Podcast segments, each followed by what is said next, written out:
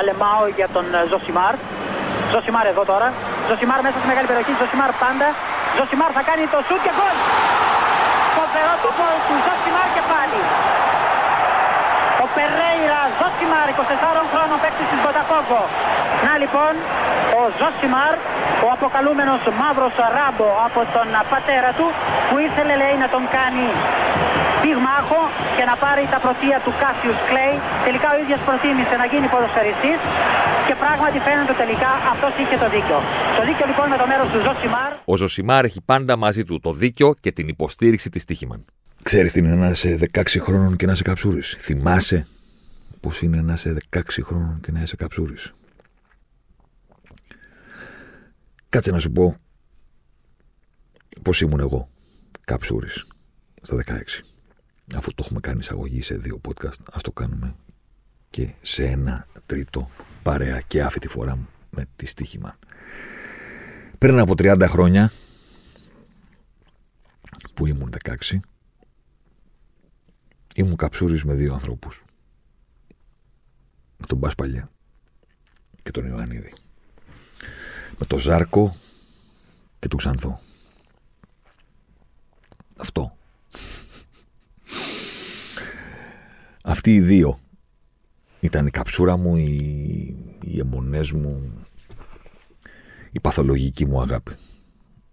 Όλη τη μέρα με τον μπάσκετ, όλη τη μέρα με τον μπάσκετ του Ολυμπιακού εμπροκειμένου, αλλά και τα γύρω-γύρω. Προφανώς ήταν η εποχή που ξέραμε τα πάντα για οτιδήποτε στο παρκέ και την πορτοκαλί μπάλα, τη σπυριάρα και όλα αυτά. Και, και πάνω απ' όλα ο Ζάρκο και πάνω απ' όλα ο Ξανθός. Η αλήθεια είναι ότι τον Ξανθό δεν τον πήρα από νωρίς. Όπως έχει συμβεί με πάρα πολλούς. Ε, την έχω ξαναπεί την ιστορία, δεν έχω πει σε πόντου. Ε, πήγε εκείνη η Παρασκευή αξέχαστη για μένα, πολύ μικρότερος, πάρα πολύ μικρότερος, πήγα στο σχολείο, στο 76ο Δημοτικό στα Πετράλωνα και για πρώτη φορά στη ζωή μου συνειδητοποίησα, αυτό δεν την ξέχασα πότε εκείνη την ημέρα, ότι ε, είμαι εκτός πραγματικότητας. Εκτός πραγματικότητας. Τι σημαίνει αυτό, Σημαίνει ότι πήγα στο σχολείο και ήταν όλα τα παιδάκια, όλοι μου οι φίλοι, όλο το τμήμα, όλη η τάξη, όλο το σύμπαν, ας πούμε, εκείνης εποχής, και συζητούσαν για κάτι που εγώ όχι δεν ήξερα. Αγνοούσα πλήρως στο 100%. Τι ήταν αυτό που συζητάγανε; Ο Γκάλης, ο Άρης και η μεγάλη νίκη επί της Τρέισερ. Παιδιά, εκείνη την εποχή που λέγανε όλοι ότι κάθε Πέμπτη έβλεπε όλη η Ελλάδα τον εαυτό. Εγώ ήμουν 9 προς 10 χρόνων. Η μάνα μου δεν είχε μπει σε αυτό το τρένο. Ο πατέρας μου σκασίλα του για τον μπάσκετ. Παιδιά, δεν είχα την παραμικρή ιδέα. Δεν το πίστευα ότι καταρχήν συζητάγανε για κάτι που ήταν μπάσκετ. Τι μπάσκετ; Δηλαδή με το πόσο ασχολούμαστε όλοι. Τι μπάσκετ λέτε, τι εννοείται. Και λέει, υπάρχει ο Άρης, δεν ήξερα τίποτα, αλήθεια. Ο Γκάλης, τον Γκάλη τον ήξερα από την Εθνική και τον Παγκόσμιο του 86, και αυτό που κάνανε στην Tracer. Ότι κερδίσανε την καλύτερη ομάδα του κόσμου με 30 πόντους διαφορά. Και λέω, κοίτα να δεις ρε παιδί μου, έχασα το τρένο, οπότε είπα στη μάνα μου ότι κοίταξε να δεις, πρέπει ε, να το βλέπω κι εγώ αυτό, γιατί το βλέπουν όλοι και εγώ δεν έχω πάρει χαμπάρι τίποτα. Η μάνα μου το αξίτε λάτρευε τα σπορ, δεν είχε καμία αντίρρηση. Οπότε, αυτή είναι η τραγική ιστορία. Οπότε, παιδιά, πιστέψτε με ή όχι, είναι πραγματικότητα. Η πρώτη φορά που κάθισα να δω αυτή την ομάδα, που τότε την παρακολουθούσε και την υποστήριζε όλη η χώρα και δεν είναι υπερβολή αυτό. Εντάξει, οι παοκτσήδες ξέρω ότι δεν τους άρεσε να τα ακούνε. Αλλά οκ, okay, το ότι δεν την υποστήριζαν παοκτσήδες δεν, δεν αλλάζει το όλη η χώρα. Η πρώτη φορά που κάθισα ρε παιδιά να δω αυτή την ομάδα, με τον Γκάλη, τον Γιαννάκη και τον Φιλίππου και τα άλλα παιδιά, ήταν στο βατερλό τους. Είναι τρομερό. Αλλά τους είδα στον επαναληπτικό του αγώνα που είχαν κερδίσει με 31 πόντους και πήγανε και χάσανε με 34 και αποκλείστηκαν.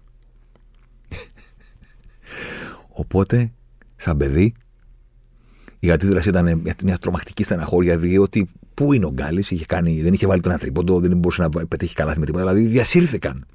Οι ήρωες που άκουγα ότι κάνουν μυθικά πράγματα, ρε παιδί μου, τους είδα ε, στο μεγαλύτερο εξευτελισμό τους. Και η αντίδρασή μου ως παιδί ήταν η εξής. Εγώ αυτούς δεν πρόκειται να τους υποστηρίξω ποτέ. Ποια είναι, η- ποιοι είναι οι αντίπαλοι τους, ο Πάοκ. Και έγινε Πάοκ. Στο μπάσκετ. Παντρεύτηκα τον πόνο. Παντρεύτηκα τη, τη- την πληγή, την απογοήτευση, τη, τη- την αιώνια πίκρα. Έγινα Πάοκ. Είπα ότι εγώ είμαι με τον Πάοκ. Την εποχή μάλιστα που ε, δεν κέρδισαν τον Άρη ποτέ. Οπότε παντρεύτηκα το αυτό. Τον Τζόνι Νιούμαν, το τσιγάρο, την πρώτη νίκη τότε σε ντέρμπι που έσπασε το σερί του Άρη το φοβερό, της προξιάς των ε, διαιτητή με τον, ε, με τον Ερυθρό Αστέρα. Ήταν το μάτι. Ποιο ήταν. Αυτό. Φασούλας, φυσικά, εννοείται, τεράστιος. Ο πιο υποτιμημένος Έλληνας αθλητής όλων των εποχών σε ομαδικά σπορ. Και στεναχωρήθηκα το καλοκαίρι που γνώρισα την κόρη του και δεν πήγε η κουβέντα να τη το πω, ας πούμε. Όχι ότι θα τη άλλαζα κάτι για τον πατέρα της, αλλά ξέρεις. Θα ήθελα να της το πω. Ε, μπάνε, μπάνε, μπάνε. Αιώνιος.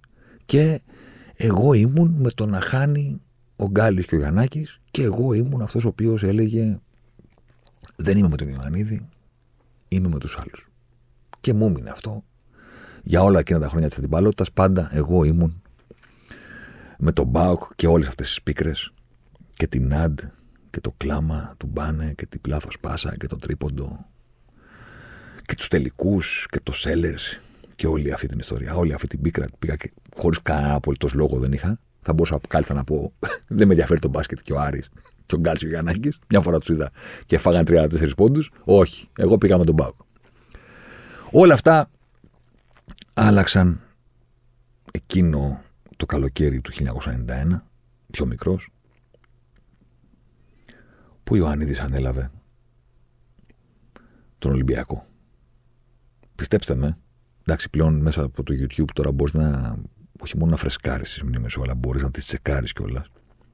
Και έχει πλάκα να υπάρχει και ένα στιγμιότυπο το οποίο δεν το έχεις δει ποτέ ξανά για σχεδόν 30 χρόνια και λες έχω τη δυνατότητα να δω αυτό που το θυμάμαι έτσι έχει γίνει όντως έτσι τι από όλα αυτά που έχω στο μυαλό μου είναι πραγματικότητα.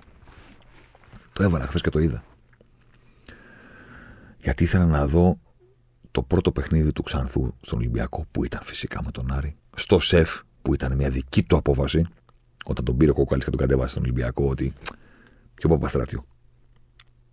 Για να γίνει ο Ολυμπιακός αυτό που θέλουμε να γίνει, θα πάμε στο ΣΕΦ. Και γιατί δεν ήταν κάτι, τι εννοείς, 14.000 κόσμου, πού θα τους βρούμε. Ποιος θα πάει στο μπάσκετ 14.000 κόσμου. Όχι. Στο ΣΕΦ. Τα έφερε έτσι η ζωή, γιατί έτσι τα φτιάχνει. Και πρώτος αντίπαλος στην κανονική περίοδο εκείνη του πρωταθλήματος με τον Ιωαννίδη, προπονητή του Ολυμπιακού και τον Πάσπαλιε, τον ξένο της ομάδας. Το Μεσία που περπατάει στο νερό, που είναι ο καλύτερος παίκτης στον κόσμο μετά τον Μάικλ Τζόρνταν. Αυτό πίστευα την εποχή που παίζει ο Πάσπαλιε στον Ολυμπιακό. Ότι ο μοναδικός που μπορεί κάποιος να με πείσει ότι είναι καλύτερος από τον Ζάρκο είναι ο Τζόρνταν. Κανένας άλλος. Ούτε αυτοί που παίζουν στο NBA. Καλύτερο είναι ο Ζάρκο. Το πρώτο παιχνίδι, γιατί έτσι γίνονται τα πράγματα κατά τη γραφάς, ήταν με αντίπαλο τον Άρη. Του Τάρπλη. Εντάξει.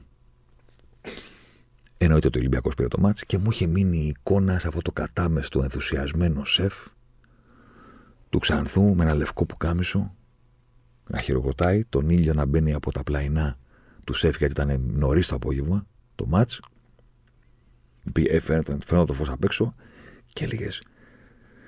Ήμουνα 14 τότε. Κατάλαβα ότι είδα κάτι σημαντικό. Το είχε το Μέγκα το μάτς, Σάββατο μεσημέρι. Κάτι τέτοιο. Κατάλαβα εκείνη την ημέρα ότι είδα κάτι σημαντικό. Ότι αυτό είναι η αρχή των πραγμάτων. Καταλαβαίνω ότι αυτές τις μέρες που υπάρχει όλη αυτή η συζήτηση για τον μεγάλο Ξανθό που έφυγε από τη ζωή Ξέρετε, ξεκινάει όλη αυτή η ιστορία για το, με τον Άρη και όλα αυτά τα πράγματα. Η δική μου αίσθηση, η δική μου μάτια, μπορεί να κάνω λάθος. Παιδιά, στον Άρη δεν ήταν τόσο μεγάλος ο Ιωαννίδης.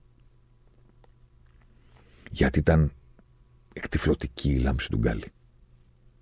Και γιατί δεν είχαμε συνηθίσει στο ότι ναι, μεν ο προπονητής είναι σημαντικός, αλλά δεν ήταν. Ρε παιδί μου, ο πρώτος, πώς να το πω. Ήταν ο Γκάλης και ο Γιαννάκης. Ο Ιωαννίδης ήταν ο προπονητής που ήξερε όλη η Ελλάδα, αλλά ήταν αυτός ο οποίος είχε. που έφερνε λίγο το folklore στη φάση. Δεν τον υποτιμώ με αυτό που λέω. Καταλάβετε, με τον, τον λατρεύω τον Ξανθό, εντάξει. Αλλά ξέρεις, ήταν αυτός με, με τις εκρήξεις, με τις βρισχές, με τις προλήψεις, ε, που τον βλέπαμε στα time out, οπότε ήταν η στιγμή του να δούμε κάποιον να μιλάει έτσι άσχημα στους παίχτες ή να τους συνεφέρνει ή να τους εμψυχώνει ή να τους βάζει χέρι να παίζουν άμυνα. Τον πρώτο ρόλο, την απόλυτη ηγεσία,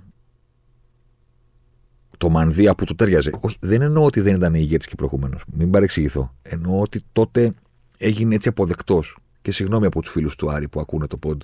Αλλά εντάξει, άλλο μέγεθος Ολυμπιακός. Όχι μπασκετικά δεν εννοώ αυτό. Εννοώ σαν δημοφιλία. Σαν όταν είσαι προπονητής του Ολυμπιακού και ασχολείται ο κόσμος του Ολυμπιακού με σένα και το φως και ο κόκαλης και όλα αυτά, είναι άλλη η λάμψη. Πριν ήταν ο προπονητής του Άρη, του Γκάλι και του Γιαννάκη. Δεν πήρε και το ευρωπαϊκό όνομα, εντάξει. Ξέρετε, για να εξυψωθεί ακόμα περισσότερο. Ξαναλέω, ηγέτη ήταν πριν καν γίνει προπονητής. Δεν λέω ότι έγινε ηγέτης στον Ολυμπιακό. Λέω ότι η αποδοχή του ότι αυτός είναι που αλλάζει τα πράγματα και αλλάζει τις ισορροπίες και οδηγεί έναν ολόκληρο λαό στη γη της επαγγελίας, ας πούμε, ή στην καταστροφή, αλλά σε κάθε περίπτωση αυτός είναι ο ηγέτης. Αυτό έγινε πολύ πιο ξεκάθαρο όταν κατέβηκε στον Ολυμπιακό. Γιατί αυτός ήταν και ο ρόλος για τον οποίο κατέβηκε. Εκείνο το μεσημέρι, το άσπρο που κάμισε και το χειροκρότημα, ήταν σαφές ότι έβλεπες κάτι να ξεκινάει και στο παρκέ έβλεπες έναν παίχτη που σε κάνει να πιστεύεις ότι δεν υπάρχει τίποτα που δεν μπορεί να κάνει και η μπάλα θα πηγαίνει μόνο μέσα από αυτό το αριστερό χέρι. Και στον πάγκο έβλεπες έναν τύπο που σε έπιθε ότι μπορεί αυτή η ομάδα να νικήσει τους πάντες. Η όποια ομάδα. Αρκεί να την προπονεί εκείνος. Αρκεί να την προπονεί εκείνος. Θα τη βρει την άκρη. Μουρίνιο πριν τον Μουρίνιο, ρε παιδί μου. Καταλαβαίνω ότι τώρα το ελληνικό μπάσκετ έχει τεχνογνωσία, έχει πράγματα. Κάποιοι θα σου πούνε δεν πήρε ευρωπαϊκό. Είναι... Ξέρεις. Καταλαβαίνω ότι μπορεί ο Μπαρτσόκα να είναι καλύτερος μόνο τη. Ο Ιτούδης, δεν ξέρω. Μπορεί. Μπορεί. Σταρ. Ηγέτες. Λαοπλάνοι. Ε, δεν, δεν ξέρω τι άλλη λέξη να πω. Σαν τον Ιωαννίδη δεν έχουν υπάρξει. Ο Ξανθός ήταν ένας και μοναδικός.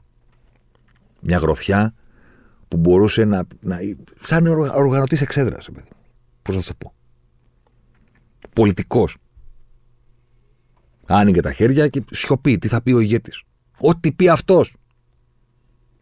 Η πραγματικότητα δεν υπάρχει. Υπάρχει αυτό που λέει ο Ιωαννίδης. Υπήρχε αυτό το πράγμα στον Άρη, γιγαντώθηκε, έγινε τεράστιο όταν ήρθε στον Ολυμπιακό. Γιατί, γιατί οι συνομήλικοι ξέρουν πώς ήταν, αλλά οι μικρότεροι δεν μπορούν να το φανταστούν. Ο Ιωαννίδης δεν πήγε μόνο σε έναν Ολυμπιακό που στο μπάσκετ ήταν ανύπακτο και ήταν, ξέρω εγώ, ότι δέκατη θέση τι ήταν. Εν δεν ξέρω. Εντάξει. Όλοι το ξέρουν αυτό. Ότι τον πήρε από εκείνη τη θέση και την πρώτη χρονιά τον έβγαλε δεύτερο και μετά πήρε τα πρωταθλήματα. Αυτό το ξέρουν όλοι.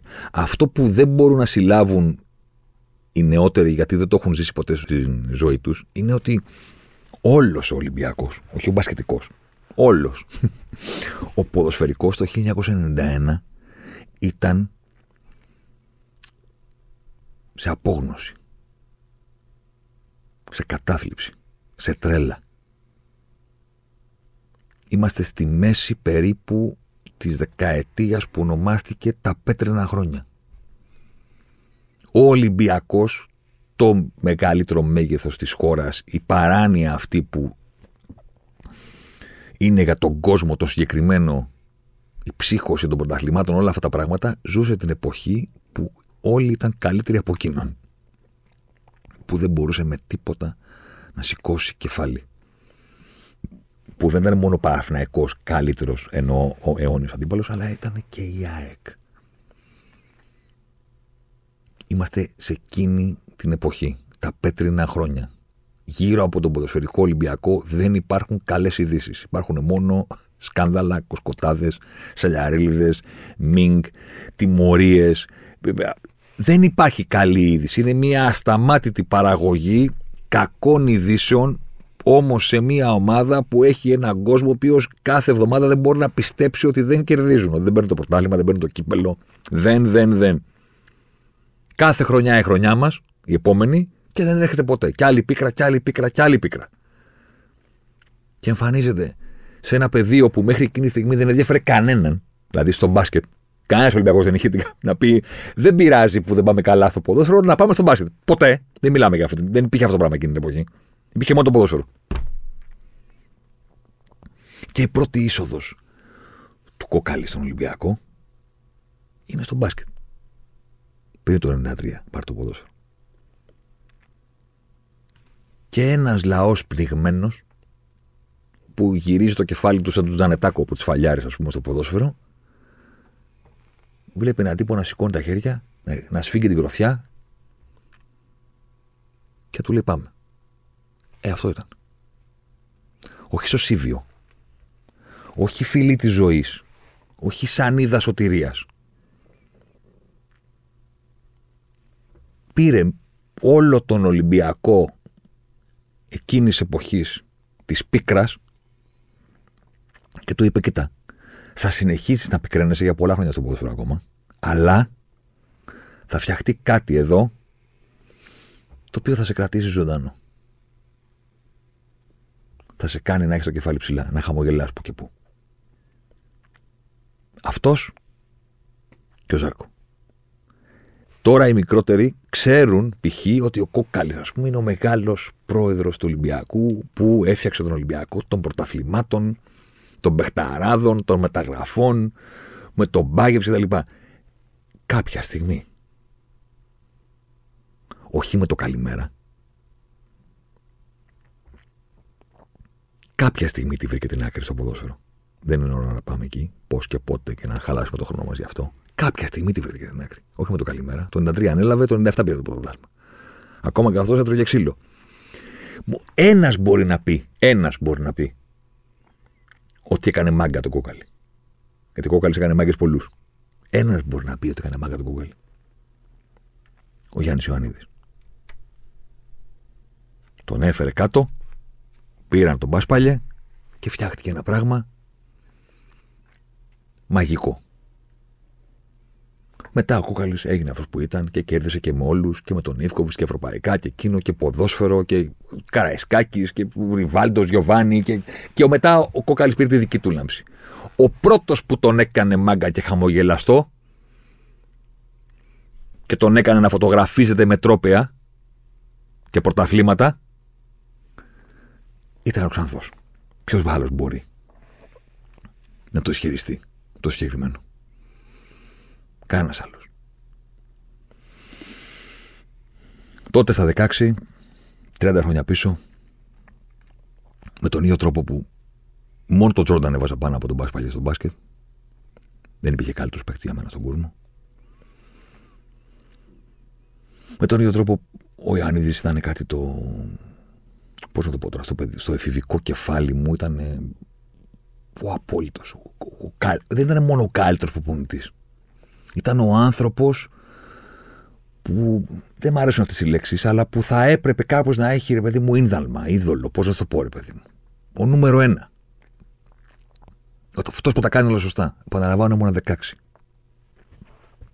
Οι δυο τους ήταν ο λόγος που ακόμα και όταν δεν έβρισκα παρέα, έλεγα στη μάνα μου ψέματα, ας πούμε, τότε στη Βάρη και της έλεγα ότι έχω βρει παρέα και θα πάμε να δούμε Σάββατο μεσημέρι ή απόγευμα παιχνίδι.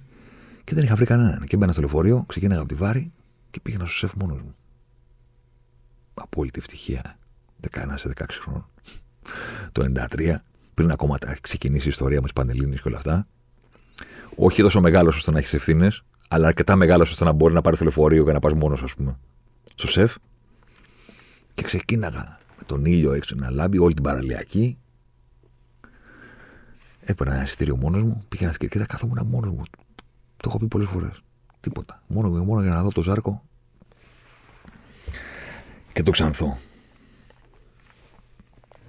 Καταλαβαίνετε ότι με όλη αυτή την παθολογική αγάπη, ας πούμε, το Τελαβίβ για μένα ήταν κάτι το. Ποτέ, ποτέ δεν ξαπρέστη. Ε, Βατερλό. Η μεγαλύτερη πληγή των εποχών. Όταν τελικά ο Ολυμπιακός πήρε το πρωταθλητριών 897 με τον Εύκοβιτ. Μιλάω για την πόλη τώρα. Και το πεταχτάρι του Πρίντεζη. Τότε είπα ότι έκλεισε η πληγή του Τελαβή. Γιατί μια πληγή δεν κλείνει όταν τελικά κατακτήσεις ένα τρόπο. Όχι. Δεν είναι αρκετό. Τουλάχιστον το δικό μου το κεφάλι. Δεν είναι αρκετό. Το να το πάρεις τελικά δεν κλείνει την πληγή όταν έχεις χάσει με τόσο οδυνηρό τρόπο έναν τελικό. Δεν κλείνει. Πρέπει κάποια στιγμή να κάνεις κάτι που δεν θα είναι απλώς κατάκτηση, θα είναι κάτι άλλο, κάτι παραπάνω. Και εκείνη η στιγμή ήρθε πάρα πολλά χρόνια αργότερα με την κατάκτηση του Ολυμπιακού με το πεταχτάρι. Πόσο καψούρης ήμουνα με τον Ξανθό. Πολλοί τρόποι να στο, να στο περιγράψω. Ένας από αυτούς.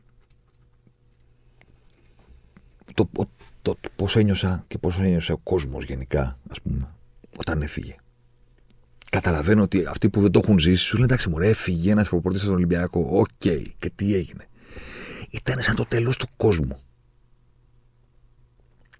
Σαν όταν είσαι μικρός κιόλας, δεν μπορείς να φανταστείς τη ζωή χωρίς αυτό που ξέρεις. Δεν είμαστε ακόμα στην εποχή που ο Κόκκαλης ή ο χι πρόεδρος είναι πάνω απ' όλα και δεν πειράζει που φεύγουν οι προπονητές, γιατί ο πρόεδρος ξέρει και αυτός είναι που φέρνει τα πρωταθλήματα. Δεν, είπα, δεν είμαστε εκεί ούτε στο ελάχιστο. Είμαστε στο 1996. Ο κόκαλης στο ποδόσφαιρο, όχι δεν έχει δυναστεία, δεν έχει πάρει ούτε ένα πρωτάθλημα ακόμα και πηγαίνει μόνος του συνέντευξη τύπου και το λέει κιόλας ότι όταν ξεκίνησα ήμασταν πολλοί στο πάνελ και τώρα είμαι μόνος μου. Και φεύγει ο Ξανθό με τον κόμπο στο λαιμό, με το χειροκρότημα του κόσμου. Και βγαίνουν όλες οι κάμερες των ιδιωτικών καναλιών στο δρόμο και ρωτάνε όλους τους Ολυμπιακούς πώς νιώθηκε, τι θα γίνει. Δείτε τα βίντεο, υπάρχουν. Σοκ, παγωμάρα. Και τι ξέρεις τι; Το να φύγει ο Πασπαλιέ το καλοκαίρι του 1994 Προφανώς είναι στιγμή που δεν την ξεχνάς ποτέ. Αλλά είναι και μια στιγμή που σε προετοιμάζει ότι ξέρεις, φίλε, έτσι είναι η ζωή. Φεύγουν οι παίκτες. Φεύγουν, τσακώνονται, κάνουν, δείχνουν. Οπότε τι λες, λες, οκ, οι ξένοι αλλάζουν, οι Έλληνες μεγαλώνουν, μεταγραφές γίνονται, ο Φασούλας ξαφνικά παίζει τον Ολυμπιακό από τον ΠΑΟΚ. Κατάλαβες; Αλλά τουλάχιστον υπάρχει ο ένας. Ο πατέρας, ο ηγέτης. Αυτός θα είναι πάντα εκεί. Και τελικά έχει τη στιγμή που δεν είναι εκεί. Με κάποιο τρόπο ενώνεται και η ιστορία με το προηγούμενο podcast. Που είπα ότι, ξέρεις, τα παιδιά, ας πούμε, δεν τραγουδάνε ποτέ για του για τους ήρωές τους, για τους παίχτες και προπονητές όσο είναι αυτοί στην ομάδα. Το θυμούνται μετά όταν φεύγουν. Ε, ακόμα και σε αυτό ήταν εξαίρεση. Ο συγκεκριμένος. Και το ποτέ μην έρθει η στιγμή να αφήσεις το λιμάνι. Θα σε αγαπάμε μια ζωή, Ιωάννη Διάννη. Ήταν πραγματικό. Όχι το θα σε αγαπάμε μια ζωή, Ιωάννη Διάννη. Αυτό έγινε εύκολα. Το ποτέ μην έρθει η στιγμή να αφήσει το λιμάνι. Ήταν τύπου πρέπει να μείνεις για πάντα εδώ. Γιατί, γιατί δεν έχουμε δει εδώ και πολλά χρόνια καμία ομάδα ούτε σε ποδόσφαιρο ούτε σε μπάσκετ να κερδίζει που δεν είναι δικιά σου. Μόνο με σένα κερδίζουμε τον Παναθηναϊκό που είναι ο μεγάλος αντίπαλος, τις ευρωπαϊκές ομάδες, τα πρωταθλήματα, τα κύπελα. Μόνο με σένα κερδίζουμε. Εδώ και πάρα πάρα πάρα πολλά χρόνια, σαν οργανισμός, κερδίζουμε μόνο με σένα. Πού να πας; Ποτέ μην έρθει αυτή τη στιγμή. Και ήρθε τελικά. Και ναι, ξέρω. Όλοι ξέρετε. Ήρθε ο Ευκόβιτ. Και όχι μόνο συνεχίστηκε η δυναστεία, αλλά στην πρώτη του χρονιά τρέμπλ. Ευρωπαϊκό. Με κάθε ειλικρινία. Δεν μπορούσα να το χαρώ. Αλήθεια. Δηλαδή το βράδυ που ο Ολυμπιακός πήρε το πρωταθλητριόν στην, ε, στη Ρώμη, στο Παλάιορ, είχε ξεκινήσει τότε το sport.gr, ήμουνα 20 και κάτι μηνών Προφανώς παρακολούθησα αυτά τα παιχνίδια και προφανώς ακόμα το μπάσκετ ήταν η ζωή μου. Αλλά στα τελευταία λεπτά του τελικού έφυγα από την τηλεόραση και πήγα στον υπολογιστή για να συνεχίσω τη δουλειά, να φτιάξω την πρώτη σελίδα και όλα θα μπορούσαμε να κάνουμε. και τους πανηγυρισμούς του έβλεπα έτσι λίγο από μακριά. Δεν μπορούσα να το, να το γυρίσω μέσα μου. Δεν μπορούσα να το. Να το δεν μπορούσα να βλέπω ρε παιδί μου τη μούρη του, Σι- του Σιγάλα προκειμένου. Του Μπιτσιρικά από τον Είχα Πουλέν που μετά έγινε αρχηγός. Που θυμάμαι ακόμα και το πρώτο μα που ακούστηκε το όνομα του την Κυρκίδα. Αυτού νου που είχε αυτή τη σχέση με τον Ανίδη. Δεν μπορούσα να βλέπω το, το, το Σιγάλα να σηκώνει τον πρωταθλητριών και να μην είναι εκεί ο Ανίδης. Γι' αυτό το λόγο, ας πούμε, δεν, δεν είχα ποτέ συμπάθεια απέναντι στον Ιφκοβιτ. Δεν έφυγε σε τίποτα ο άνθρωπος. Δηλαδή, προφανώς, αλλά ξέρεις, ήταν αυτός που πη- μπήκε στο σπίτι, ήταν ο πατριός που έφυγε ο πατέρας μου από το σπίτι και ήρθε ένας άλλος. Κατάλαβες δηλαδή, ρε παιδί μου, ότι. Ποιος είναι αυτός; Δεν είναι αυτός που αγαπάμε εμείς, είναι ένας ξένος. Παιδικές, εφηβικές σκέψεις, αλλά τι να κάνω, έφηβος ήμουν. Είπα, σήμερα θα σας πω πώ ήμουν εγώ. Στα, από τα 15, 14 μέχρι τα 20. Σε όλο αυτό το τρυφερό πράγμα που δεν το ξεχνάς ποτέ στη ζωή σου και θυμάσαι όλες τις λεπτομέρειες, ας πούμε απ' έξω. Ήταν χάος όταν έφυγε ο Ιωαννίδης. Και για μένα που έτσι είμαι σαν ιδιοσυγκρασία, κάποιοι άλλοι ξέρεις. Είναι πάνω απ' όλα η ομάδα. Εγώ, ας πούμε, τον Πάσπαλια δεν τον έβρισα ποτέ. Όταν έβλεπα τα παιχνίδια του Παναθηναϊκού και δεν έπαιζε με τον Ολυμπιακό, εγώ ήθελα ο Πασπαλιά να βάζει καλά σε κάθε φάση. Δεν, ε, δεν σταμάτησα ποτέ να θέλω να πετυχαίνει ο συγκεκριμένος αθλητής. Άσχετα αν όταν έπαιζε με τον Ολυμπιακό, οκ. Ήμουνα με την ομάδα μου. Αλλά τι εννοείς, ότι θα βρίσω τον Πασπαλιά ποτέ; Ποτέ των ποτών μαζί του θα είμαι και με τον Άρη όταν θα παίζει. Για πάντα με τον Ζάρκο. Με τον ίδιο τρόπο για πάντα με τον Ξανθό, ρε παιδί. Για πάντα με τον Ξανθό. Απόλυτο στάρ, παιδιά. Εκείνη την εποχή. Φαίνεται και σε φωτογραφίες και στα βίντεο πώς ραφιναρίστηκε ας πούμε η εικόνα του και πώς η λάμψη του, Ολυμπια... του Ολυμπιακού ενώθηκε με το, το κεφάλι του αυτό και έφτιαξε κάτι στην Αθήνα διαφορετικό από αυτό που ήταν Θεσσαλονίκη. Ακόμα και τα ρούχα να δείτε δεν είναι τα, τα καρόσακάκια, τα βαριά της Θεσσαλονίκης και το που κάμισε το ανοιχτό μέχρι χαμηλά. Είναι ακόμα ανοιχτό το που κάμισε, αλλά τα κουμπιά που είναι ανοιχτά είναι πιο λίγα. Στο ρολόι, το ρολόι δεν είναι πια ένα δερμάτινο λουράκι με ένα χρυσό στρογγυλό, ας πούμε. Στο ρολόι, στο δεξί χέρι έχουμε το Σάντος. Φοράμε καρτιέ. Όταν έχουμε κατέβει στον Ολυμπιακό. Τα κουστούμια είναι αρμάνι. Δεν είναι εδώ Θεσσαλονίκη ότι φοράμε κτλ. Είναι άλλη εικόνα. Δίνουμε συνεντεύξεις στην τρέμη, ας πούμε. Στο σπίτι μας και μιλάμε για τη ζωή, για άλλα πράγματα. Δεν μιλάμε για, για pick and roll και time out. Μας είχε αναλάβει το Μέγκα, ο Χατζη Νικολάου, η Τρέμη. Είμαστε λαμπεροί.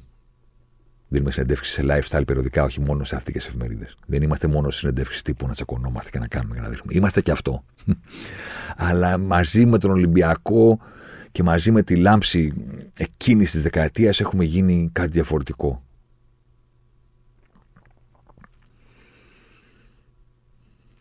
Με τα χρόνια, ξέρεις, μεγαλώνοντας, αρχίζεις και βλέπεις κάποια πράγματα διαφορετικά. Δηλαδή, όταν είσαι 17 και συμβαίνει το Τελαβίβ, το καταλαβαίνεις ότι φταίει αυτός, αλλά δεν το εξτομίζεις. Τα βάζεις με τα χαμένα lay-up, με τις βολές, με τον Ντάρπλι πάνω απ' όλα που ποτέ δεν κατάλαβα γιατί τον αγαπάνε τόσο πολύ οι Ολυμπιακοί και βρίζουν τον Πασπαλί. Δηλαδή ο Τάρπλι πλακώθηκε με τον Παπαδάκη, έφυγε και τον ψάχναν 24 ώρες πριν από το μεγα- μεγαλύτερο μάτι στην ιστορία του Ολυμπιακού. Πώς γίνεται να τον αγαπάτε, ας πούμε; Αλλά μέσα σου ξέρεις ότι φταίει ο Ιωαννίδης. Το ξέρεις ότι φταίει.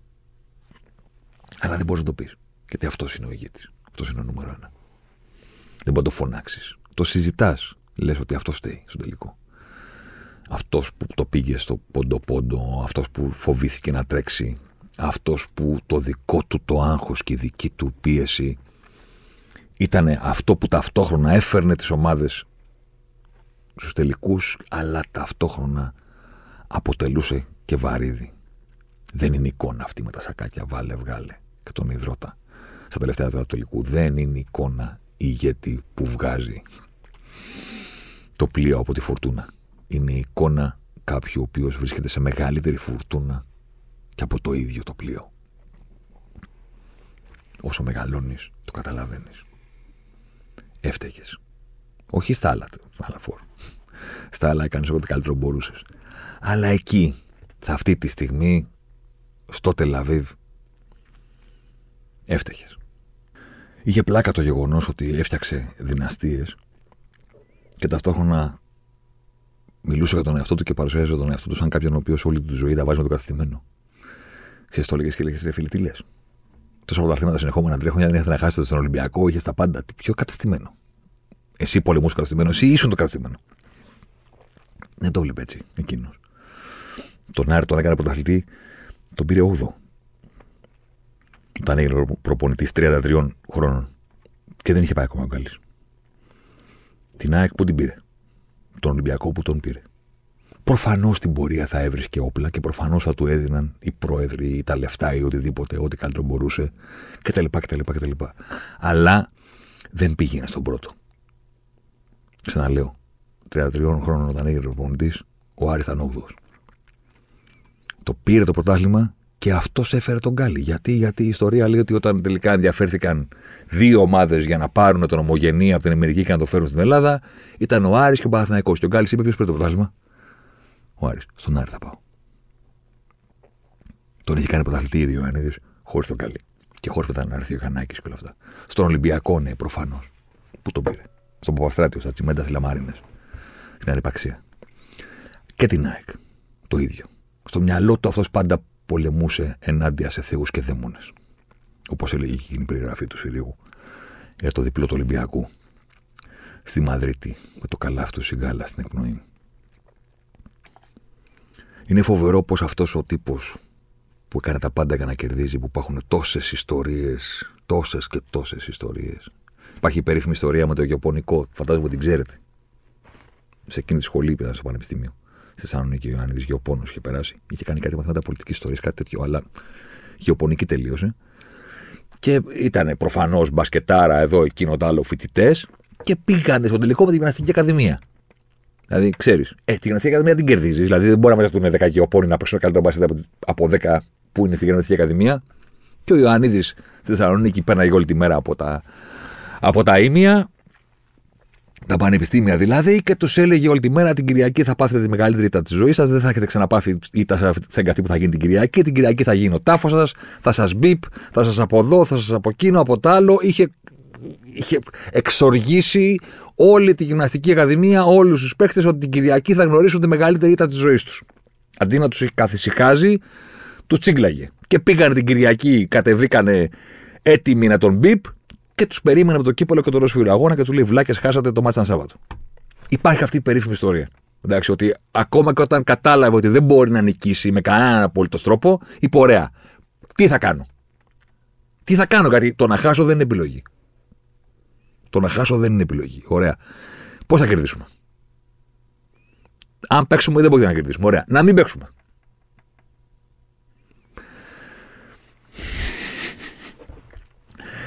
Είναι φοβερό λοιπόν ότι αυτός ο παθολογικός νικητής που προφανώς σε αυτή την παθολογική του θέληση για να νικάει, να κάνει, να δείχνει, προφανώς ήθελε να ελέγχει τα πάντα. Προφανώς ήθελε να ελέγχει ακόμα και τη προσωπική ζωή των παικτών του. Προφανώς ήθελε να ελέγχει παρασκήνιο, προσκήνιο, κουίντες, κουρτίνες, ό,τι υπήρχε. Ήθελε να το ξέρει. Δημοσιογράφους, σε ποια εφημερίδα γράψει εσύ, πού είσαι εσύ, αν κάποιος πεταγόταν και έλεγε κάτι. Τα πάντα, διαιτητές, παράγοντες, όλο το σύμπαν ήθελε να το έχει υπό τον έλεγχο του, παλιωμοδίτικος μάνατζερ. Φέργκιουσον, ρε παιδί μου, μου, Μουρίνιο, όλα εγώ θα τα κάνω. Και εγώ θα σας οδηγήσω στη νίκη.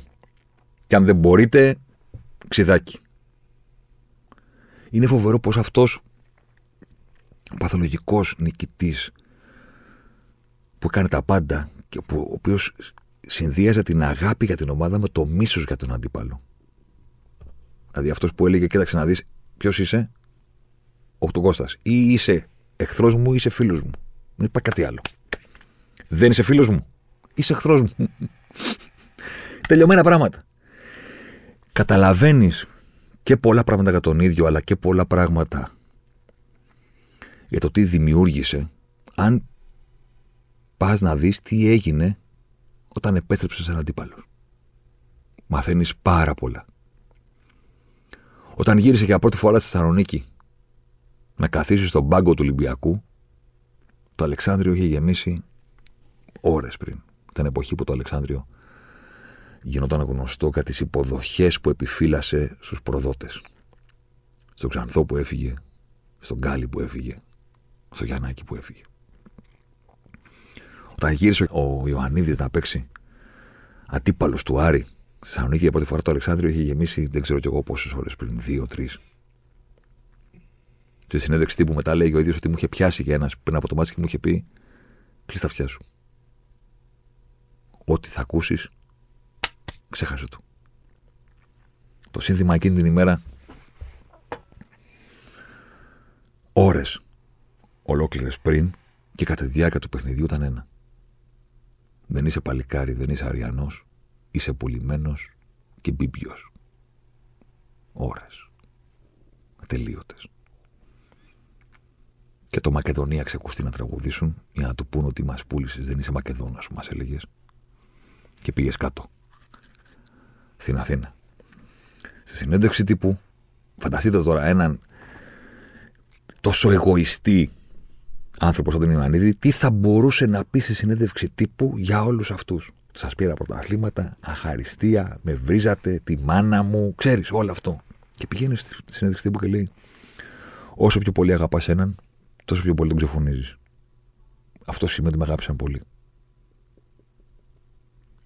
Το βλέπεις και λες: Ο Ιωαννίδης το από αυτό. Δηλαδή τον έβριζαν οι οπαδοί της ομάδας του που της έδωσε πρωταθλήματα σαν παίκτη, σαν προπονητής, που έχει δώσει όλη τη του ζωή, γυρίζει πίσω και του βρίζουν τη μάνα. Του λένε ότι δεν είναι αριανός, του λένε ότι δεν είναι παλικάρι. Καντί να πάει συνέντευξη τύπου και να, να πει ό, τα, τα, χειρότερα, τα χειρότερα θα μπορούσε να πει. Και σαν το δυνάδικο. Και κάποιος τόσο εγωιστής εδώ μεταξύ, ε. Και σου λέει, το καταλαβαίνω. Σαν λέει, και εγώ το ίδιο θα έκανα. Και εγώ έτσι κάνω στη ζωή μου. Αν κάποιον τον έχω αγαπήσει και κάποια στιγμή δεν έχει σταθεί δίπλα μου, τον τελειώνω. Και εγώ έτσι κάνω και καλά κάνανε. Και με βρίζανε. Δεν το είπε. Αλλά δεν τα έβαλε και μαζί τους. Σαν να σου λέει, η καρδιά μου σίγουρα θα είναι πάντα και εδώ. Και στον Άριο όπως θα είναι και στον Ολυμπιακό. Να με βρίσετε, να με βρίσετε. Αυτό σημαίνει ότι με αγάπησαν πολύ. Και μετά βέβαια με το κλασικό ύφος. Μου λέγανε πάνε στην Αθήνα Γιάννη, μην πας στον Μπάοκ. Ότι ένα χρόνο με παρακαλάγατε, ένα χρόνο είχε καθίσει εκτός μπάσκετ τότε. Με παρακαλάγατε και λέγατε μην πας στον Μπάουκ. Μην μας το κάνεις αυτό. Μην πας στον Μπάουκ. Δεν το έκανα. Δεν πήγα. Στον αιώνιο εχθρό που τους κερδίσαμε μια ζωή, που σας έκανα να περπατάτε στη Θεσσαλονίκη και να λέτε στους παουξίδε ότι εμείς κερδίζουμε πάντα. Δεν το έκανα. Πήγα στον Ολυμπιακό. Ε, ούτε αυτό. Δηλαδή, πού να πήγαινα; Πουθενά. Να μην κάνω τίποτα. Αυτό σημαίνει ότι με αγάπησαν πολύ είπε σε εκείνο το μάτσο. Που άκουγε για ώρες το δεν είσαι παλικάρι, δεν είσαι αριανός. Την επόμενη επιστροφή ήρθε ως προπονητής της ΣΑΕΚ να παίξει ο ΣΕΦ. Και τον χειροκρότησαν. Και είπε το στη ζωή το ιδανικό είναι να αγαπάς και να αγαπιέσαι. Αν όμως δεν μπορεί να γίνει αυτό, τότε καλύτερα να αγαπάς χωρίς να αγαπιέσαι. Γιατί όταν αγαπάς, νιώθεις κάτι. Ενώ όταν αγαπιέσαι, χωρίς να αγαπάς, δεν νιώθεις τίποτα. Ήταν και φιλόσοφος. Ήταν πολλά. Αλλά σκεφτείτε το. Σκεφτείτε για τον ακραίο οπαδισμό τι σημαίνει να βλέπει τον ηγέτη να φεύγει και να επιστρέψει σαν αντίπαλος. Τον εγχώριο, ε. Και μη σκεφτείτε, Σκέφτεται τον Μπάγεβιτ. Μη σκέφτεται τον Ομπράντοβιτς, γιατί ο Ομπράντοβιτς δεν πήγε σε ελληνική ομάδα τον Παθναϊκό. Εντάξει. Δεν πήγε να, προ... να επιστρέψει με ελληνική ομάδα. Επέστρεψε ως αντίπαλος του Παναθηναϊκού με ξένη ομάδα. Οκ. Okay. Εντάξει. Ο άλλος ήταν από εκεί. Ήταν παίκτης του Άρη, playmaker με το 5 στην πλάτη και το σπασμένο ε, δόντι, το κεντρικό που είχε στη γωνία που ήταν σπασμένο λάφυρο πολέμου από την εποχή που έπαιζε μπάσκετ, έπαιζε ξύλο όλη τη μέρα, ήταν πολύ σκληρός, αμυντικός, κουτουλού, κουτουλού, κουτουλού και έγινε προπονητής και τα σάρωσε όλα και σήκωνε τη γροθιά και έκανε τον Άρη να πηγαίνει σε όλο τον κόσμο. Έκανε τον Άρη κάτι που μέχρι και σήμερα υπάρχει αυτό το πράγμα. Λένε ο Άρης του μπάσκετ, ο Γκάλης, ο Γιαννάκης, ο Ξανθό. Και επιστρέφει Και τον βρίζουν και λέει: Με αγάπησαν πολύ. Άλλο επίσης χαρακτηριστικό το οποίο διακομωδήθηκε γιατί έκανε ο Καλυβάτσης εκείνο το, το, το, ασύλλητο σκέτς που βγαίνανε καπνοί από τα, αέρα, το, από τα αυτιά του και έλεγε εγώ, Όχι, είστε ρουφιάνοι όλοι εσείς και όλο αυτό το πράγμα. Και ο Αλεξάνδρ Κλέη και έχασε 5 κιλά και όλα αυτά. Είναι το περίφημο Final Four το 98. Τι έχουμε ζήσει τότε, τι ζήσαμε στο Αλεξάνδριο. Ολυμπιακός Παναθυναϊκό, Αεκάρη. Ημιτελική τελικός για το κύπελο. Μιλάμε τώρα για την καλύτερη τετράδα που μπορούσε να γίνει ποτέ. Μόνο ο Πάο κλειπε. Ναι, οκ. Okay, το καταλαβαίνω. Ολυμπιακός Παναθυναϊκό, Πάο Κάρη. Και κερδίζει, κερδίζει η ΑΕΚ του Ιωαννίδη τον πρώτο ημιτελικό. Τον πρώτο ημιτελικό. Και την ώρα που φεύγει από το γήπεδο γιατί ακολουθεί το άλλο μάτς που είναι ο Άρης, κάνει το χέρι στην καρδιά και φωνάζει Ρεανάρα. Ότι κερδίστε, σας στηρίζω να παίξουμε τον τελικό. Καλά, προφανώς θέλω να τον κερδίσω τον τελικό. Δεν είναι ότι θα το πάρει ο Άρης. Και του κάνει ο Άρης εκείνη την ήττα. Με το Ζάρκο. Γιατί έτσι γράφεται η ιστορία. Πρώτο σκόρερ του αγώνα. Με το μαγκότσι προπονητή, απλήρωτη, με τον πόνι, όλο αυτό το πράγμα. Και πηγαίνει σε τύπου και οι τυφλοί είδαν και βγάζει όλη την πίκρα του που χάσε αυτό τον τελικό και τον κάνει μετά σκέτσο, καλυβάτσι και όλα αυτά. Ακόμα και εκείνη η βραδιά, εγώ πιστεύω, χωρίς να το ξέρω καθόλου, πιστεύω ότι εκείνη το βράδυ γνώρισε ο Ιωαννίδης την ήττα που θα ήθελε όσο τίποτα άλλο να είναι αυτός που έχει πετύχει την νίκη με αυτόν τον τρόπο. Πώς σα εννοώ. Προφανώ θα ήθελε να έχει κερδίσει τους τελικούς που έχασε. Προφανώς. Δεν μιλάμε γι' αυτό.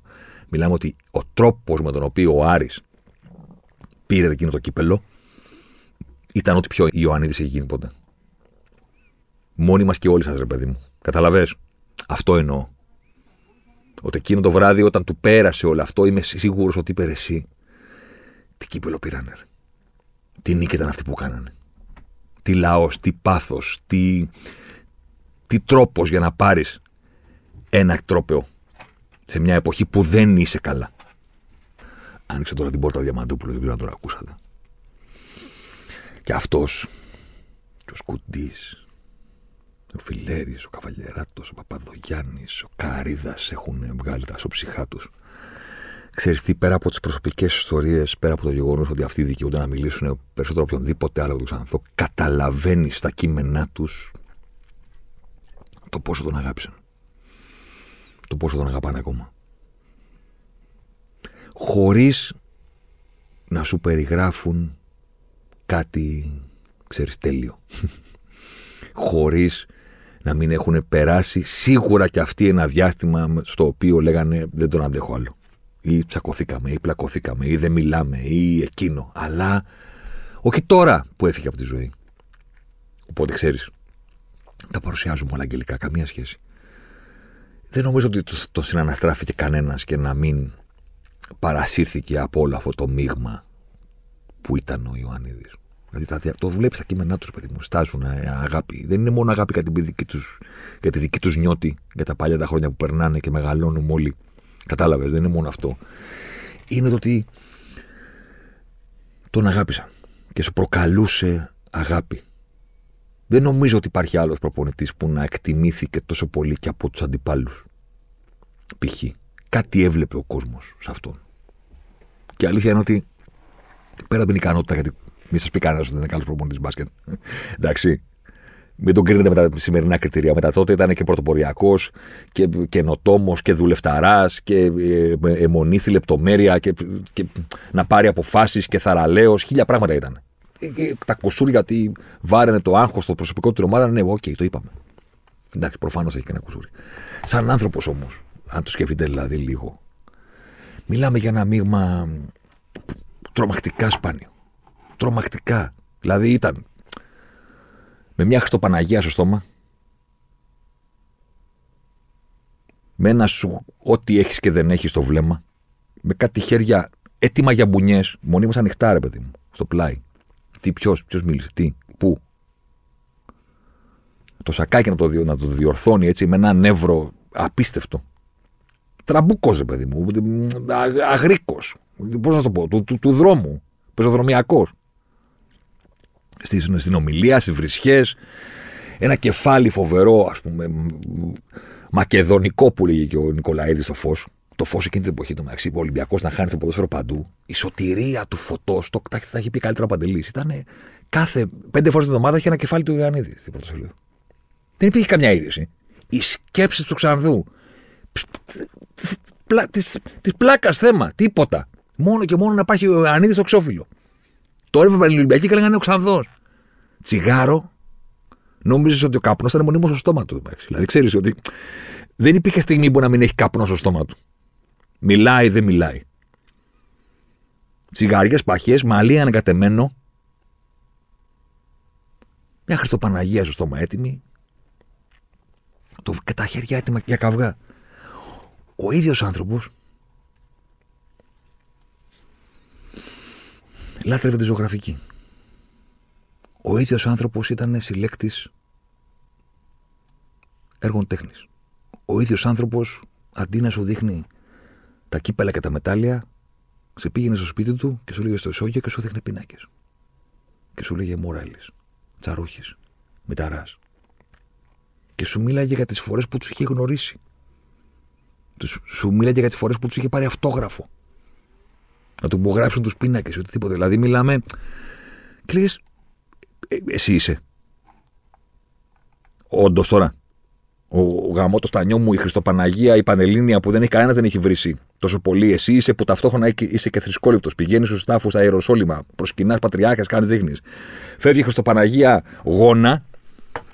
Εντάξει, τραμπούκος, πλακώνεσαι, θρησκόληπτος. Με τα αγούρια, με τα αυτά, με, τα, με, το, με το σημειωματάριο στην πίσω, στο πίσω πόδι της καρέκλας. Το οποίο ήταν άδειο το σημειωματάριο, εντάξει, δεν είχε τίποτα μέσα. Με το τσιγάρο που τράβαγε μια τζούρα και την πέταγε. Με όλο αυτό το πράγμα, ας πούμε, ξαφνικά τώρα μου κατεβαίνεις και στον Πειραιά, φοράς αρμάνι, Σάντο, Καρτιέ, ρολόι. Και ξαφνικά δίνει, δίνεις συνεντεύξεις και γύρω σου έχει πίνακες. Και λες, ποιοι πίνακες, τι, τι ξέρει αυτός από πίνακες. Αυτό δεν μπορεί να πει πέντε κουβέντες χωρίς να βρεις. Τι πίνακες μας λέει. Ατακαδόρος άνευ προηγουμένου, τότε ε, εγώ τ- πέθαινε η παρέα μου να με βάζουν να, να τους κάνουν τον Ιωαννίδη. Και δεν μπορεί ο, ο Ιωσδήποτε που έλεγε. Και του Άρεος και ο Πασαένας. Εντάξει. Η φοβερή ατάκα στον πολίτη στην press conference του 1994, ας πούμε, στο Τελαβίβ, που είναι τέσσερις. Και πηγαίνει ο πολίτης σε ένα. Κανείς δεν κατάλαβε πώς, ας πούμε, του ήρθε. Έχει χωριστεί η χώρα στα δύο. Περιμένουμε να δούμε Ολυμπιακός Παναθυνακό σε τελικό. Δηλαδή δεν το πιστεύουμε αυτό που γίνεται. Κόκαλης για να κόπουλη χαμός. Και πάει ο πολίτης, ο Ευρωκόουτς, ναι, τεράστιος κι εκείνος. Και χωρίς κανέναν απολύτω λόγο πριν από τον ημιτελικό λέει ήθιστε ο ηττημένος να δίνει το χέρι του στον νικητή και την Τρίτη το βράδυ εύχομαι να έρθει ο Γιάννης να μου δώσει το χέρι του. Δηλαδή, πού πας ρε πολίτη να τσιγκλίσεις τον άλλον, ε, πας καλά. Και παίρνει τον λόγο ο Ξανθός. Η δασκάλα μου στο δημοτικό έλεγε τα λίγα λόγια ζάχαρη και τα καθόλου μέλι, Κώστα μου. Έδινε ατάκες ήταν ένα μείγμα πραγμάτων φοβερό. Όλοι οι μπασκετικοί που προανέφερα έχουν γράψει φοβερές ιστορίες για το πώς ήταν ένα κομμάτι το να παρακολουθείς τον Ιωαννίδη σαν προπονητή και ήταν άλλο πράγμα να τον ζεις στα ξενοδοχεία που καθόταν σε μια καρέκλα και μίλαγε μέχρι το πρωί, μέχρι να τελειώσουν όλα τα τσιγάρα και μέχρι να τους αφήσει όλους να πάνε για ύπνο, γιατί προφανώς δεν άφηνε κανένα να πάει για ύπνο. Και συζητούσε για τα πάντα, για όλα τα ενδιαφέροντα, για όλα τα σπορ, για όλες αυτές τις ιστορίες. Ταυτόχρονα ήταν μανιακός οδηγός να, τρέχει, να οδηγεί γρήγορα, σε βαθμό που όλοι είχαν να πούνε μια ιστορία ότι δεν θα το πιστέψετε τι έπαθα. Μπήκα στο αυτοκίνητο με τον Ιωαννίδη και με το που κατέβγα φιλούσα το χώμα. Θυμάμαι κάποια στιγμή ότι υπήρχε και μια ιστορία για την αντίδρασή του σε ένα τροχαίο. Τώρα δεν την διασταύρωσα πριν έρθω στο μικρόφωνο, δεν πειράζει, θα την πω, δεν είναι κακή. Υπάρχει, θυμάμαι, θυμάμαι να μου διηγούνται μια ιστορία, κάποιος μπασχετικό, πολλά χρόνια πίσω, ας πούμε, να μου διηγείται μια ιστορία για το πώς ναι, μεν ήταν οδηγός των άκρων και επικίνδυνος υπό αυτή την έννοια, αλλά ταυτόχρονα είχε και τρομακτικά αντανακλαστικά και αντιδράσεις σε βαθμό που κάποια στιγμή σε ένα τροχαίο ήρθε ένα αυτοκίνητο από δεξιά έτοιμο να εμβολήσει το αυτοκίνητο του Ξανθού από το πλάι, δεξιά κάθεται η γυναίκα του στη θέση του συνοδηγού, δηλαδή θα την έβρισκε από το πλάι στην πόρτα, και ο Ξανθός που αντιλαμβάνεται αυτό που συμβαίνει, κόβει το τιμόνι αριστερά και τραβάει το χειρόφρενο, ενώ το αυτοκίνητό του πηγαίνει ευθεία και γυρίζει, προλαβαίνει να γυρίζει τα μάξι και τους χτυπάει ο άλλος από πίσω, στον κόλλο, ας πούμε, και δεν τους βρίσκει στο πλάι. Τώρα, τη θυμάμαι καλά την ιστορία, ισχύει, δεν ισχύει. Δεν πειράζει. Την καταθέτω ότι μαζί με όλα τα υπόλοιπα ήταν και οδηγός των άκρων. Θα μου πεις τώρα, ναι, προφανώ. Τι. Είναι αυτή η φάτσα για να πηγαίνει αργά. Ε, τι καταλαβαίνεις δηλαδή. Ότι θα πάει αργά. Ε, όχι θα. Για να γυρίσουμε και ξέρετε στη δική μου ματιά, γιατί στο φινάλε, ξαναλέω, τα, οι γίγαντες του μπάσκετ, ας πούμε, είναι πολύ καλύτεροι και πολύ πιο αρμόδιοι από μένα να σας πούν προσωπικές ιστορίες πάνω απ' όλα, αλλά και να σκιαγραφίσουν το τι ήταν ο Ξανθός. Εκείνοι το ξέρουν πολύ, πολύ καλύτερα και το έχουν κάνει ήδη αυτές τις μέρες με φοβερά κείμενα τα οποία αξίζει να τα διαβάσετε και να τα κρατήσετε και να τα ξαναδιαβάσετε γιατί Ξανθός ήταν ένας. Για να γυρίσουμε λίγο έτσι στα προσωπικά μου πούμε, βιώματα. Αφού κάθε podcast είναι προσωπικό. Αλλά αυτό ίσως να είναι και το πιο προσωπικό από όλα. Ή έστω ένα από τα πιο προσωπικά. Ό,τι σου συμβαίνει στην εφηβεία δεν το ξεχνάς ποτέ. Ούτε τις επιτυχίες των τραγουδιών ξεχνάς. Ούτε τους τείχου, ούτε τα ρούχα που φορούσες, ούτε το τι ήταν στη μόδα ή τι δεν ήταν στη μόδα, ούτε τις πρώτες φορές που βγήκες έξω, ούτε την πενταήμερη, τα πρώτα κορίτσια, τα αγόρια που γούσταρες ή δεν γούσταρες, που σε. Σε γούσταραν και αυτά ή δεν σε γούσταραν και αυτά. Κάπως έτσι συμβαίνει και με τον αθλητισμό. Μεγαλώντα κατάλαβα ότι το ποδόσφαιρο ή καμιά φορά και το μπάσκετ μαζί με όλα τα υπόλοιπα που σου προσφέρουν στη ζωή, σε προετοιμάζουν και για μαθήματα ζωής που θα πάρεις στην πορεία. Δηλαδή, μπορεί, ας πούμε, τη, τη, τη, τον πόνο ενός χωρισμού επώδυνου και οδυνηρού, κάποια στιγμή θα τον νιώσεις στη ζωή. Αλλά υπάρχει περίπτωση να σε προετοιμάσει για αυτό το ποδόσφαιρο ή ο αθλητισμός ή το μπάσκετ την ημέρα που θα πάρεις μια εφημερίδα και θα λέει Ο Πας πάλι στον Παναθηναϊκό και θα λες τι κάνουμε τώρα; Τι κάνουμε τώρα, πώς συνεχίζεται η ζωή, τι πρέπει να κάνω τώρα εγώ; Πώς να αντιδράσω σε αυτή την είδηση; Και κάποια στιγμή σε προτιμάζει πάλι ο αθλητισμός για αυτά που θα συμβούν στη ζωή σου και σου λέει ότι φίλε όλα τελειώνουν. Θα φύγει ο Ιωαννίδης. Και δεν θα ξέρεις τι θα κάνεις. Θα γυρνάς στους δρόμους. Θα κοιτάς. Καλά, τι κάνουμε τώρα; Πώς θα αγαπήσω εγώ κάτι άλλο; Πώς θα ξαναγαπήσω με αυτόν τον τρόπο; Θα τον βρεις τον τρόπο, αλλά εκείνη τη στιγμή νομίζω ότι δεν θα τον βρεις. Μεγαλώνοντας, καταλαβαίνεις ότι αυτά που σημάδισαν την εφηβεία σου συνήθως απογοητεύουν. Μεγαλώνοντας, οι ήρωες ξεφτίζουν. Έτσι γίνεται. Σκεφτείτε το. Δεν είναι εύκολο να έχεις τώρα την ίδια άποψη για αυτά που λάτρευες στην εφηβεία σου. Αν είναι κάτι παρελθοντικό, έχεις πιθανότητες. Τι εννοώ, αν ρε παιδί μου είναι ο Bowie, είναι οι Beatles.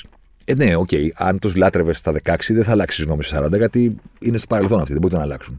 Αλλά αν είναι ήρωες εκείνης της εποχής, συνήθως μετά στην πορεία κάπως απογοητεύουν. Λες ρε φίλε, τον γούσταρα αυτόν και αποδείχθηκε μπιπ. Μεγαλώνοντας, Κάπου κατάλαβα ότι υπήρχε μια πλευρά του Ξανθού, ας πούμε, ρε παιδί μου, ξέρεις που ήταν κρυμμένη. Ήταν, ήταν λίγο ψέκο ο Ξανθός. Μιλούσε για το Σύριο και λέει ότι οι Έλληνες κατάγονται από εκεί. ότι είναι είδος και όχι φίλοι. Εντάξει, ομάδα Ε. Ήταν ο πρώτος που μίλησε για τον Παίσιο, να ξέρετε. Αυτό είναι αλήθεια. Τον πήγαινε και τον συναντούσε. Και μιλούσε για εκείνον την εποχή που δεν ήξερε κανένας είναι αυτός. Και έλεγε ο Γκάρντο Παίσιος συνεντεύξεις τύπου. Είχα, είχα απογοητευτεί πάρα πολύ. Τον, τον είχα ακούσει με τα αυτιά μου έξω από τον Ολύμπικο της Ρώμης στον τελικό του 2009. Ήταν υπουργός αθλητισμού, νομίζω τότε. Και ήταν Έλληνες που περιμέναν να μπουν στον τελικό στο Barcelona United. Πού είστε παιδιά, ο Ξανθός, ξέρεις, λαοφιλής, ας πούμε. Τότε είχε αποσυρθεί και από τον αθλητισμό, ενώ ότι δεν είχε αντιπαλότητες. Όλοι θέλανε να μιλήσουν μαζί του γιατί ήταν ο Ξανθός. Ήταν, ήταν στάρα απόλυτος. Και τον άκουγα με τα αυτιά μου που τους λέει το πώς ήταν στημένο το γύρο να το πάρουμε. Και λέγα, τι λες, ρε παιδί μου, δεν μπορώ τις θεωρίες συνωμοσίας. Για όνομα του Θεού, φούρπο αθλητισμούς είσαι. Σε λατρεύω, σε αγαπάω, σε πέθαινα για σένα. Μην μου χαλάς την εικόνα, ρε παιδί μου. Μην κάθεσαι και λες τώρα αυτά τα πράγματα. Τι στημένο ήταν το γύρο. Ξέρω πολύ καλά ότι όταν έγινε ένα συνέδριο της UEFA στη Βουλιαγμένη, στον Αστέρα, Πλατινή τότε πρόεδρος. Μην βάλετε στο κεφάλι σας τι ήταν ο Πλατινή και ήταν διεφθαρμένο. Άσχετο αυτό. Υπάρχει ένας πρόεδρος της UEFA. Είναι υφυπουργός ακόμα ο Ξανθό. Το έχει πει στον Πλατινή, παιδιά. Ότι εντάξει, μόνο το γύρο ήταν στημένο. Και το κοιτάει ο Πλατινή με ένα βλέμμα τύπου. Μιλά σοβαρά αυτή τη στιγμή. Ή ξέρω εγώ, είναι το χιούμορ σου τέτοιο. Λέω, όχι σοβαρά μιλάω. Στημένο του Ολυμπιακού Αγώνε και κουτουλού κουτουλού. Και του λέω Πλατινή, δηλαδή, συγγνώμη, τι λες, δηλαδή, ότι τότε που ήμουν εγώ πρόεδρος της Γαλλικής Ομοσπονδίας και ήταν, ξέρω εγώ, Θοδωρίδης σύμβουλος στην ΕΠΟ, συνεννοηθήκαμε για να χάσει ο Ζιντάνα από το Ζαγοράκι. Ότι το στήσαμε εμείς. Τι, τι συζητάς; Με ένα βλέμμα τύπου πάρτε με από εδώ πέρα, πάρτε τον αυτόν από μακριά.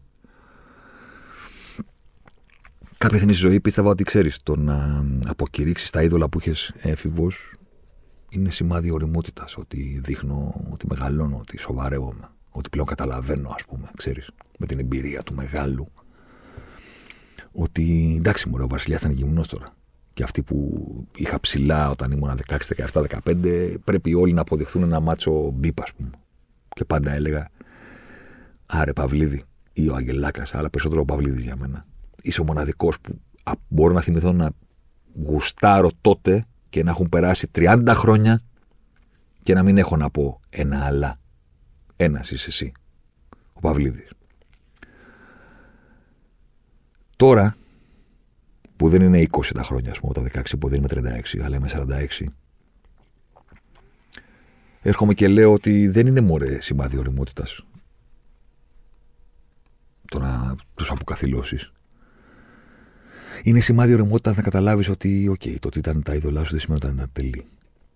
Και δεν είναι ανάγκη να είσαι και τόσο αυστηρός στο φινάλε. Προφανώς όλοι θα έχουν κάποια πλευρά που δεν αρέσει. Προφανώς θα έχουν κάποια πλευρά που δεν είναι τόσο λαμπερή. Προφανώς θα έχουν κάποιο σημείο που δεν θα παίρνουν τον ίδιο βαθμό. Άνθρωποι είναι και αυτοί. Δεν αναιρείται τίποτα από τα άλλα χαρίσματα που σε έκαναν να τους βλέπεις και να λες. Ο Ξανθός. Προφανώς. Δεν πειράζει. Ούτε ο Σύριος, ούτε ομάδα ε, ούτε το στημένο γιούρο. Ούτε όλα αυτά. Ούτε η εμμονή με την νίκη που δεν ήμουν ποτέ φαν αυτού του πράγματος. Ξέρεις. Μπορεί να με βόλευε εκείνη την εποχή, ρε παιδί μου, αλλά ξέρεις, όλη αυτή η τάση για τον έλεγχο όλων των πραγμάτων και το παρασκήνιο και οι ατάκες και όλα αυτά. Τώρα δεν ξέρω αν ήμουν 30 χρόνων και φάνηκε ένα Ιωαννίδης, αν θα ήμουν μαζί του, καταλαβαίνεις. Εκείνη την εποχή ήμουνα για θάνατο. Κάπου στα 30 κάτι θεώρησα ότι είμαι cool το να πω ότι έλα μόρι και ο Ιωαννίδης τώρα ήμουν μικρό και δεν καταλάβαινα. Τελικά τώρα, όχι τώρα που πέθανε, τώρα 46. 30 χρόνια μετά, πώς κλείνει η θαματική σε 16 και τα ανοίγεις σε 46. Λέω ρε παιδί μου ότι και δεν είναι cool να αποκαθιλώνεις. Είναι cool να καταλαβαίνεις ότι εντάξει. Και η άσχημη πλευρά μέσα στο παιχνίδι είναι. Τα 90's, με αυτό θα κλείσουμε. Τα 90's τα συζητάμε πλέον με έναν τρόπο που μοιάζει με τον τρόπο που οι πατεράδες μας συζητάγανε τα 60's. Δεν συγκρίνουν εποχές, μην τρελαθείτε. Λέω ότι μιλάμε για αυτά εμείς που τα ζήσαμε στους μπιτσιρικάδε με μια έτσι νοσταλγία και μια αποθέωση όπως μας μιλάγανε οι πατεράδες μας για τα 60's και τους κοιτάγαμε και λέγαμε Έχεις ζήσει τα 60's, παιδί μου. Παναλαμβάνω, δεν συγκρίνω τις εποχές. Συγκρίνω την νοσταλγία και το πώς φαίνονται σε σχέση με το σήμερα. Τα 90s ήταν οι Bulls. ήταν ο Jordan. Ήταν τα περιοδικά που πλέον δεν υπάρχουν. τα supermodels. Ε; Η αρχή του ίντερνετ, αλλά όχι τόσο πολύ. Ήταν το μπάσκετ στην Ελλάδα. Μιλάμε για τα, το μπάσκετ καθολικό, αδιαφυσβήτητο, overdose Ήταν ο Ξανθός. Σκεφτείτε το δηλαδή. Πότε κατέβηκε στην Αθήνα, ποιο το τελευταίο του Final Όλα τα 90 είναι δικά του. Ιτημένος, χαμένος, με ευρωπαϊκό, χωρίς ευρωπαϊκό, 73-38. Όλα δικά του. Μια ολόκληρη δεκαετία. Ένα Σάββατο βράδυ λοιπόν, με το που καθίσαμε στη περίπου γνωστή γωνία μας στο Ρεξ, ήταν σεζόν 98-99, η τρίτη. Γυρίσαμε το κεφάλι και πήραμε χαμπάρι ότι στον πρώτο όροφο, στο, στη, στο πρώτο τραπέζι κεντρικά που ακουμπάει στο θεωρείο και είναι στο μπαλκόνι μπροστά δηλαδή και βλέπει από πάνω όλο το μαγαζί, κάθεται ο Ξανθός με τη γυναίκα του και κάποιους φίλους. Τον είδαμε. Ε. Δεν καθόταν κάτω, μας έκανε εντύπωση ότι δεν είχε έρθει κάτω να έχει ένα από τα πρώτα τραπέζια ή έστω ένα δεύτερο και καθόταν πάνω. Μας φάνηκε και μια επιλογή λίγο δική του, ξέρεις, από τα περίεργα του Ιωαννίδη, παιδί μου, ότι ξανθό είναι, πήγε πάνω, ξέρεις. Ε, προχώρησε βραδιά. Βγήκε ο Νότης. Πρώτο μέρος. Ο Νότης δεν είναι ποτέ ο τύπος που θα χαιρετάει το μικρόφωνο. Καλά, ούτε απ' έξω. Ή θα λέει ονόματα να ακουστούν. Χαιρετούσε τους φίλους του, ναι. Το γνωστό και τον επώνυμο. Ούτε απ' έξω. Χαιρετούσε τους ανθρώπους που ξέρει. Αυτό. Τελεία. Και λέμε, κάτσε ρε παιδί μου τώρα, δηλαδή είναι ο Ξανθός απέναντι. Τον έχει πάρει χαμπάρι, είναι πάνω, να στον όροφο, ξέρεις. Δεν είναι θα πω από τραπέζι να τον δει. Έχει περάσει κανένα 40 λεπτό, μία ώρα, μία ώρα και κάτι. Είμαστε κάπου στη μέση του πρώτου προγράμματο. Μπαίνει η εισαγωγή του αετού. Πρώτο κουπλέ ρεφρέν. Και πάμε δεύτερο κουπλέ. Το αετήσιο δάκρυ μου στο χώμα δεν θα φτάνει σωστά. Θα με ζητά στα δειλινά και πώς κάνει τη στροφή και το γύρισμα ο νότης. Το θα με ζητά στα δειλινά, κύμνο θα σε πιάνει, γίνεται θα με ζητά στα δειλινά και δείχνει με το χέρι η Ιωάννη Γιάννη. Το λέω και μου σηκώνει τρίχα. Και γυρίζουν ταυτόχρονα οι προβολείς όλοι που είναι προς την πίστα και δείχνουν πάνω στο πρώτο τραπέζι το θεωρείο, κάθεται ο Ξανθός τον δείχνει κι ο άλλος από κάτω. Όχι πέφτει το ρεξ. Όχι πέφτει η οροφή και ο τσαρούχης και όλα. Δεν καταλαβαίνετε κάτι, κάτι μιλάμε. Δηλαδή έγινε το, το, το, μπήκε ο αετός στο ρεφρέν και δεν υπήρχε τίποτα. Μόνο χειροκρότημα γι' αυτό. Είτε το πιστεύετε είτε όχι, αυτό έγινε Σάββατο βράδυ επόμενη Τετάρτη ή Πέμπτη, ο Ξανθός να ήρθε. Προφανώς πρέπει να πέρασε πάρα πολύ καλά. Προφανώς πρέπει να είπε εσύ τι κάθομασταν εκεί πάνω, ας πούμε, στο θεωρείο τώρα. Πιανού ιδέα ήταν να κάτσουμε εκεί, ή μπορεί να ήταν και δική του. Και ήρθε καθημερινή. Είμαι σχεδόν σίγουρος γι' αυτό, ή Παρασκευή, αλλά σίγουρα δεν ήταν Σάββατο. Νομίζω ότι ήταν Πέμπτη. Αλλά μπορεί να κάνω λάθος. Θα ρωτήσω τον Ιάσονα και ήρθε κάτω. Θα μου πεις, εσύ πώς το ξέρεις; Ήμασταν πάλι εκεί τώρα. Μην ανοίξουμε αυτή την κουβέντα. Σας έχω πει ότι όταν θα ανοίξω το στόμα μου να μιλήσω για τα μπουζούκια, θα φτιαχτεί ένα περιεχόμενο που δεν έχετε ξαβρει ποτέ στη ζωή σας. Και κάθεστε στο διπλά τραπέζι. Οπότε ήμασταν όλο το βράδυ δίπλα με τον Ξανθό. Είχε πιάσει την κουβέντα και πέταγε λουλούδια με όλους τους φίλους μου. Του μίλαγε ο Φαρμάκας, θυμάμαι. Και κάποια στιγμή, πώς είναι γάτα, ρε παιδί μου, ο άνθρωπος, ξέρεις κάτι του μιλάνε και τα λοιπά και λέει αυτός, αυτός, αυτός γιατί δεν έρχεται. Και με δείχνει, καθόμουν απέναντι. Και εγώ, πιστέψτε το, με τη συστολή του ανθρώπου που έχει κοντά του τον άνθρωπο που δεν μπορεί. Ότι ρε παιδί μου δεν ξανθέ, δεν, δεν μπορείς να καταλάβεις πόσο αγαπάω, δεν μπορώ να έρθω. Κάθομαι εκεί και του λέω, και λέω πείτε του ότι δεν τον αγαπάω τόσο πολύ που δεν μπορώ να έρθω να του μιλήσω. Και μου πέταγε κάτι λουλούδια, κάτι αυτά και τα λοιπά, ξέρεις. Και όντως δεν πήγα. Καθόμουν όλο το βράδυ δίπλα. Είχαμε γίνει παρέα, δηλαδή, πώς να το πω. Εγώ τίποτα, εκεί στη γωνία μου να κάθομαι. Ε, και κάποια στιγμή προφανώς δεν έκατσε μέχρι το τέλος. Τώρα που θυμήθηκα Παρασκευή πρέπει να ήταν. Γιατί θυμήθηκα τη φορά σου φωτογραφία, τέλος πάντων. Ε, κάποια στιγμή σηκώθηκε να φύγει. Και υπήρχε τότε η ιστορία, ξέρεις, ότι ο Ξανθός δεν βγάζει φωτογραφίες. Καλά, δεν υπήρχαν selfie και γίνεται, αλλά κατάλαβες ότι δεν βγάζει, το θεωρεί τέτοιο. Και εντάξει, είχα πιει και δύο τρία από τρία παραπάνω. Και λέω ρε γάμο του. Θα πάω. Και φεύγω από τον αριστερό διάδρομο στο Ρέξ, τον προλαβαίνω λίγο πριν περάσει την πόρτα. Του λέω, coach, θέλω να σου δώσω μια χάρη. Του λέω, ξέρω ότι δεν βγάζει φωτογραφίες, αλλά θέλω να φέρω μια φωτογραφία. Βγάζω ρε, πώς δεν βγάζω. Έλα. Είχα φωνάξει και φωτογράφο μου. Ξέρετε, με τη φωτογραφία δεν βγάλει, δεν υπήρχε κινητό. Είχα φωνάξει μία από τις κοπέλες. τη λέω, έλα μαζί μου. Ούτε κινητά υπήρχαν, ούτε κανένας πήγαινε προφανώ με. ούτε ψηφιακές υπήρχαν, τίποτα από όλα αυτά. Βγάζω μου, ρε, πώς δεν βγάζω, έλα. Και έχω γουρλώνω τα μάτια μου σαν το χαριστέα μου φωτογραφία. Έτυχε ένα φορά και κουστούμι και γραβάτα εκείνη την ημέρα, χωρίς κανένα προφανή λόγο. Τέλος πάντων. Άντε, είσαι και ο πρώτος χορευτής. Anyway, αυτό ήταν ο Ζωσιμάρα αυτής της εβδομάδας. Παρέα φυσικά με τη Στίχημαν. Μπορείτε να μας βρείτε στο δικό του προφίλ μαζί και με άλλο πολύ ενδιαφέρον περιεχόμενο. Αυτός ήταν. Στα εφηβικά μου μάτια και στα μάτια μου τώρα, στα 46.